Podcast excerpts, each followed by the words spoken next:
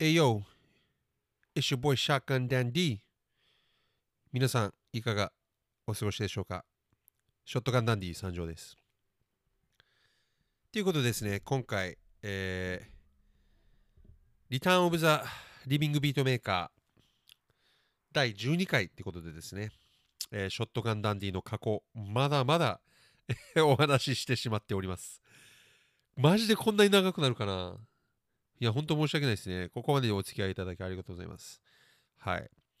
で、前回ね、まあ、ビートメーカーとしての道を、まあ、いろいろ、ね、細かく言うの、もっと言えばよかったんですけど、まあ、話して、で、あダップハーブで超鬼のバットに入って、まあ、ダップハーブもやめ、はい。まあ、そんな感じの2010年、11年でしたね。はい。まあ、辞めた後もスランプには入ったんですけどね、ダッポハーブのスラスランプには入ったんですけど、まあ、あの、ビートメイクはまあ、相変わらず続けてはいました。はい。で、まあ、アルバムね、を作るために、えー奮闘しておりました、日々ね。はい。で、まあ、そうこうしてるうちにですね、リアルの方で、人生の方でとんでもない事件が起きまして、はい。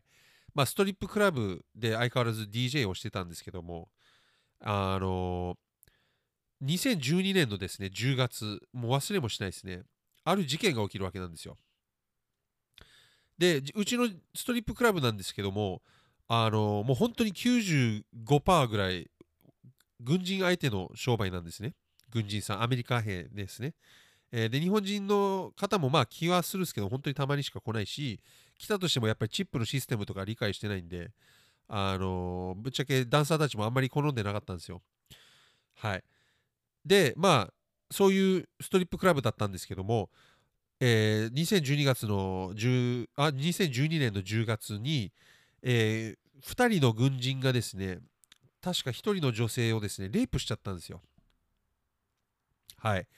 で、これがですね、えー大事件になって、えまあ、1995年以来の大事件ということであの沖縄中騒いでたんですけど、まあ、それを機にあの軍がですねアメリカ軍がもう禁止令出しちゃったんですよ。あの軍から出るなって。あの軍人たちに対して。はい。もうもちろんあ夜はあ昼はもうしょうがないんですけど移動があるんでもう夜はもう絶対出るな。もう6時以降ぐらいだったかな。18時以降ぐらいだったか。じゃあ定かあの時間は定かではないですけどもう夜はとりあえず一切基地の中から出たらダメみたいな鬼のロックダウンを始めたわけですね。でそのニュースを、えーうちらのストリップクラブのオーナーが知るや否やあのまあ、クラブに来てでみんなに通達するわけですよ。もうあの明日から 商売にならないからもう店を閉めますと。まあそれはそうですよね。開けてても誰も来ないんでまあ本当に給料が減ってくだけなんですよ家賃とね光熱費ねただただあの減ってくだけなんで店側からしたらもうとりあえず人件費だけでも抑えようってことであの維持するためにねストリップクラブをあのとりあえず人件費ってことで、まあ、従業員をまず明日から来ないでいいよっていうふうに、えー切られちゃったわけなんですよ。まあもちろん再開したら戻ってきてほしいぐらいの感じだったんですけどあっちからしたら。ただその時あのどのぐらいこのロックダウンが続くかもわからなかったですしあの今回のは長いっていう噂がもうそういう店の人たち中で流れまくってたんですよ。やっぱつながりがあるんでね。で実際長かったですこのロックダウンでかかったんであのうちらのクラブだけじゃなくもう沖縄中も軍人さんを相手にしているアメリカ兵を相手にしている沖縄中のビジネスがこれによって影響されました。はい、で、えー今見ても、まあ、今はちょっと復活しつつはあるんですかね。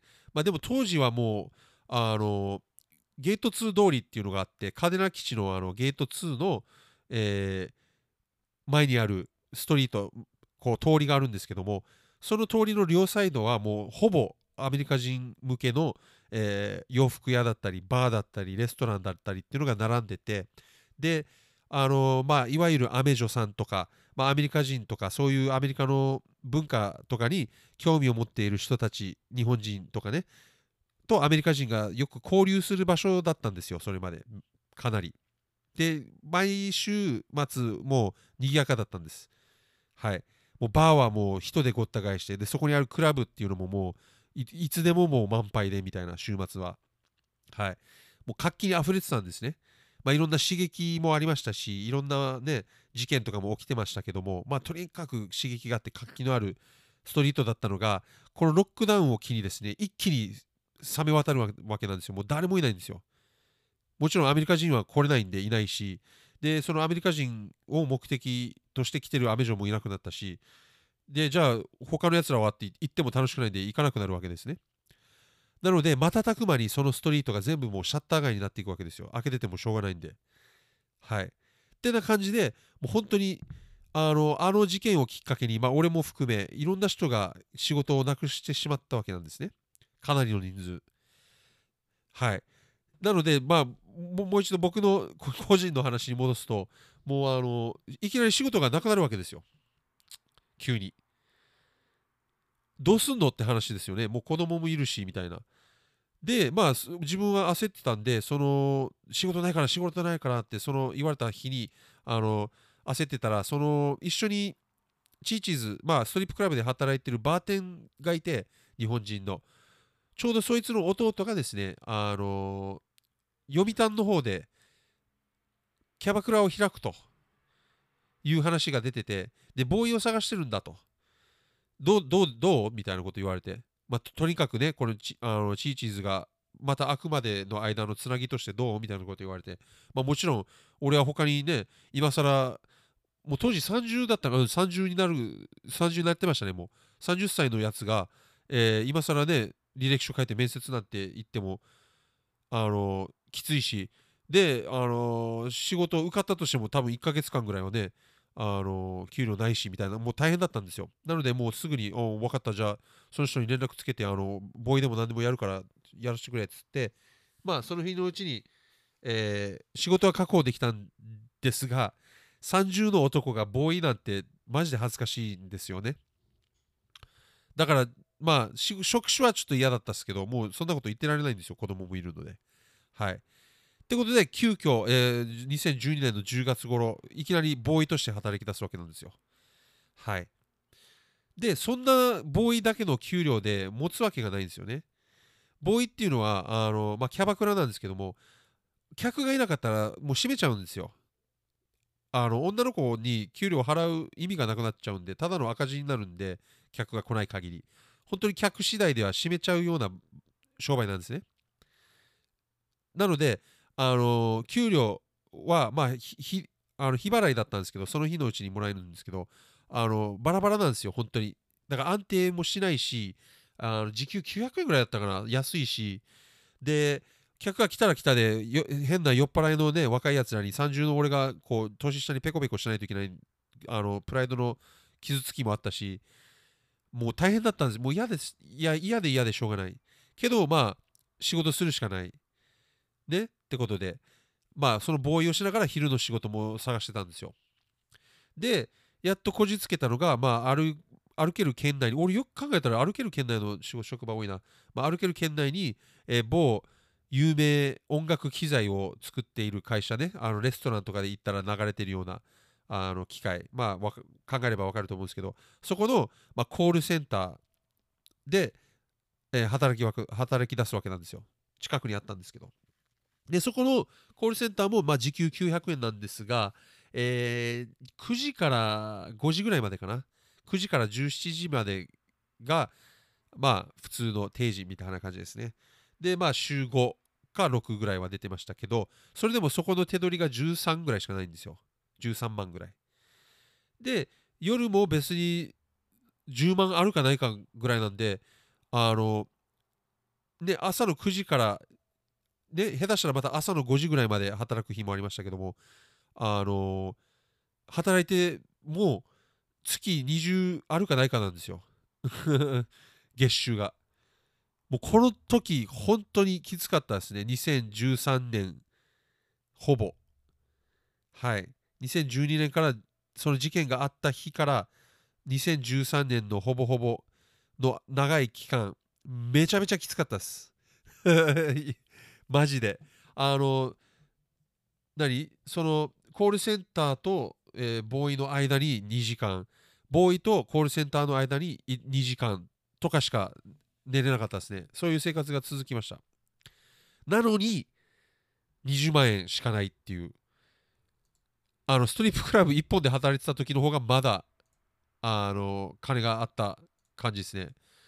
本当にこの時にあの心で肌で感じるわけなんですよ。あの稼ぐことの大変さとあの時給っていうあの間？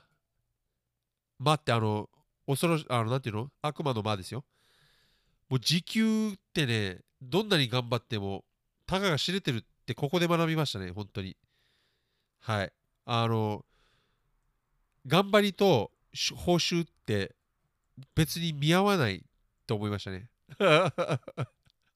はい。もうここでもう人生大学大学聞くなんですよ。であのまあ前にも言ったんですけどあのこの辺の記憶がね細かい記憶日程とかあの時期っていうのがちょっと曖昧になってはいるんですけど確かこの苦しんでる間にあのドン・サンデーがなんか病気かなんかになっちゃったのかなわからないですけどあの教えてくれなかったんでまあ北海道に帰る帰らないといけなくなったみたいなことを言って帰っちゃったんですね。この間に。こうそうこうしてるうちに。なので、まあ、ドン・サンデーは北海道に帰っちゃう。で俺ももうビートメイクどころじゃなくもう人生がやばい。ってことで2人とももうビートメイクをしばらくやめてしまうんですねここで。はい。もう辛かったです。ビートメイクができないこととこのとにかく毎日食っていかないといけないのにもう希望も何もないこの生活にもう本当にやばかったですね。はいきつかったですこの時期。でどうにか打破しようっていうことでもうゆああの 言っちゃいそうだったな今。コールセンターで働いてる途中あのパソコンも操作しながら電話を受けるのでネットも一応見れるようになってたんですね。で、えー仕事探しはインディードっていうサイトであの毎日のようになんか仕事はないか仕事はないかっていうふうに、えー電話を受ける間とか電話を受けながらもこう探してたわけなんですね。そしたら、えー2014年だったかな。13あ14年だったはず、えーそうだね14年。2014年にあのある広告をがインディードに載るわけなんですよ。えー何だったかなあの職種。ウェブデザイナーと通訳とあと1個ウェブなんちゃらっていうさ3つを募集してる会社がありまして、えーで、つまあ、自分英語もできるし通訳いいなと思ったんですけど何が魅力かって沖縄では破格の、えー通訳だと月収25万からスタートなんですよ。失礼しました。はい。月収25万スタートとあの通訳じゃなくてもそのウェブデザイナーも25万であと1個のなんかウェブなんちゃらっていうのがつ月収20万なんですね。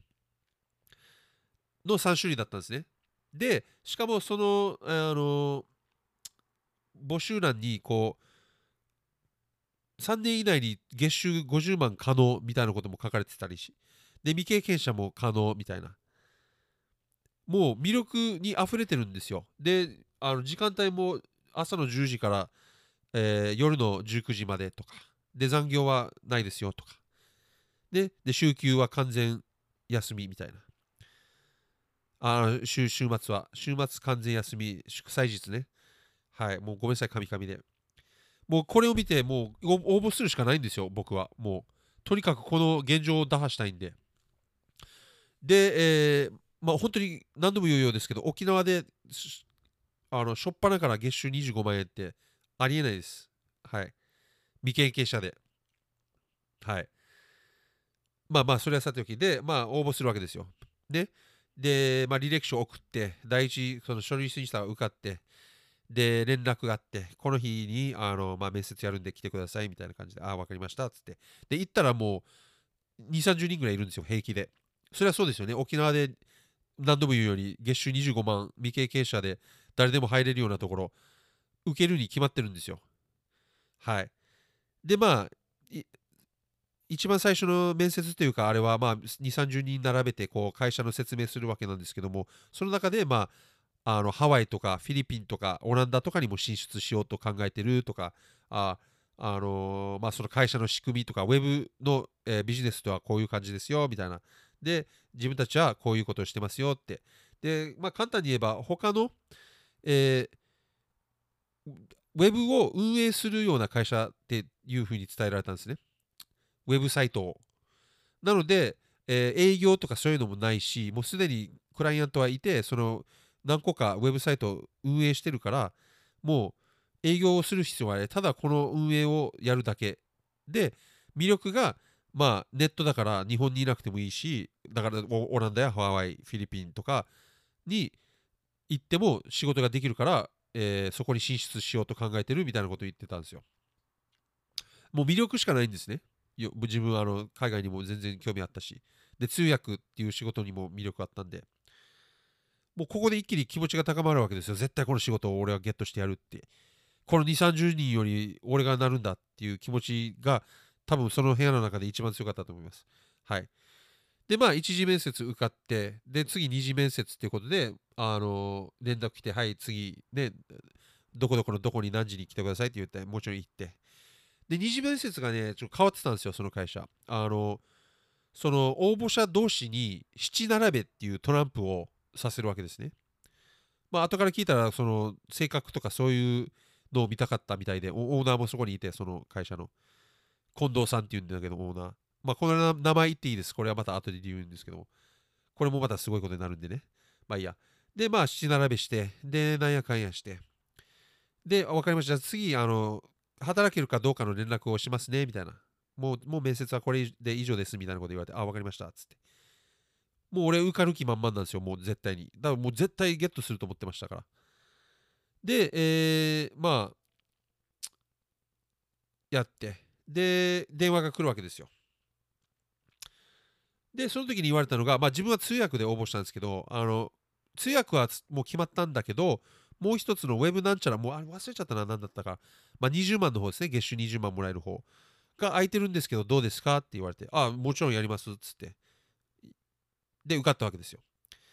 で、あ、でも、あの、まだ決めないでいいですよって言われて、あの、一回職場に来て、ちょっと雰囲気見ていただいてから決めてくださいって言われて、あ、なんか変なこと言うなと思ったけど、あ、わかりました、つって。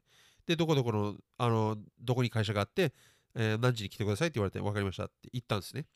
もう、あの、やる気満々なんですけどね、俺はもうすでに。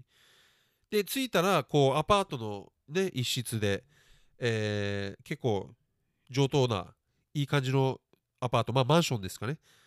で、えー仕事やってて、で、入っていったら、こう、リビングを机並べて、あの、10人ぐらいが座れるように机並べてるわけですね、10台。で、まあ、そこに全部パソコン置いて、カタカタやってるんですよ。で、女性とかもいたりして、こう、おしゃれな感じなんですね。音楽もなんかおしゃれな感じのを流して、まあ、ポップスなんですけど。まあ、そこに、えー、こわもてのね、人2人と、まあ、ちょっとチャラけたお兄ちゃん2人、1人と、で、まあ、沖縄の人2人と、で、女性1人とオーナーみたいな感じで座ってるんですよ。で、まあ、こんな感じですって。ああ、いい雰囲気ですねって、本当にいい雰囲気だったんですね。で、個室に連れてかれて、で、話しますって言われて、あ、わかりましたっつって。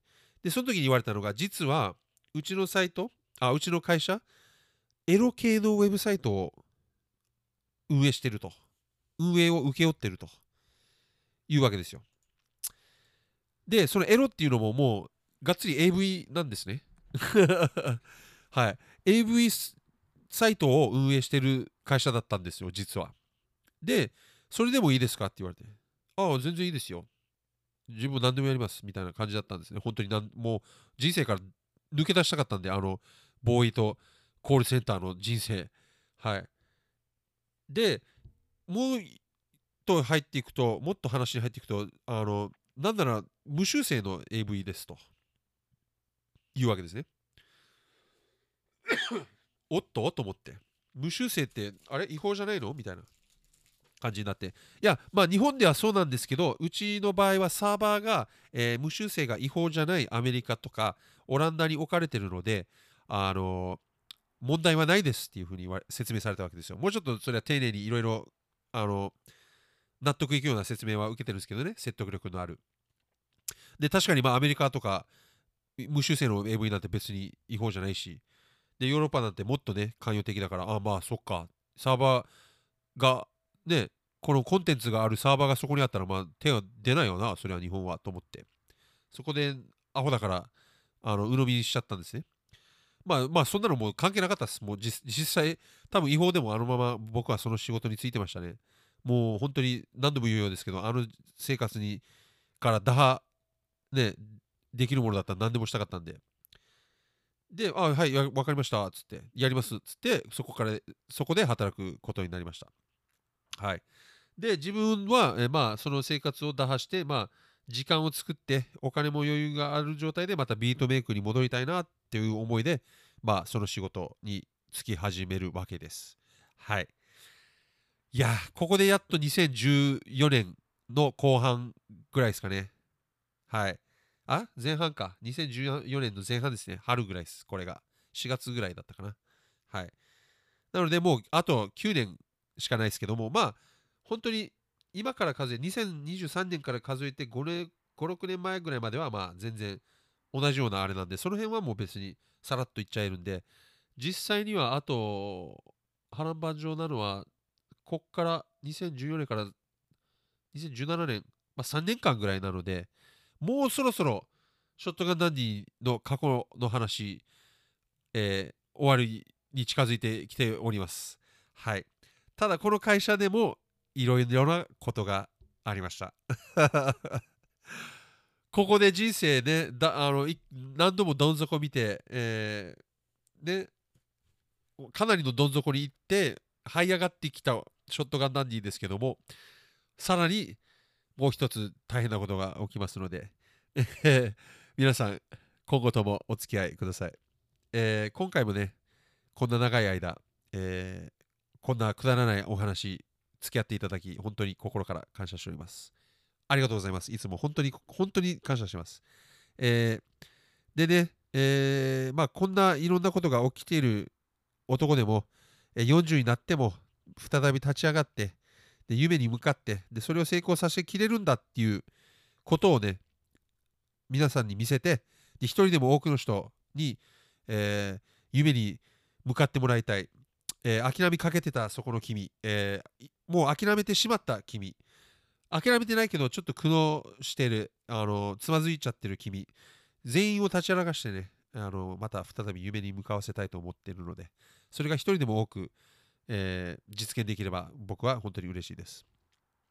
まあ、長くなってしまいましたけども、はい、本当に心よく感謝しているということをお伝えしたかったです。はい、で次回はね、この会社で、えー、働いていって、まあのめり込んでいく感じで、え、まあ、どんどんいろんなことが起きるので、また、えー、それについて話していきたいと思います。え今回のもありがとうございます。では皆さん、良い人生を。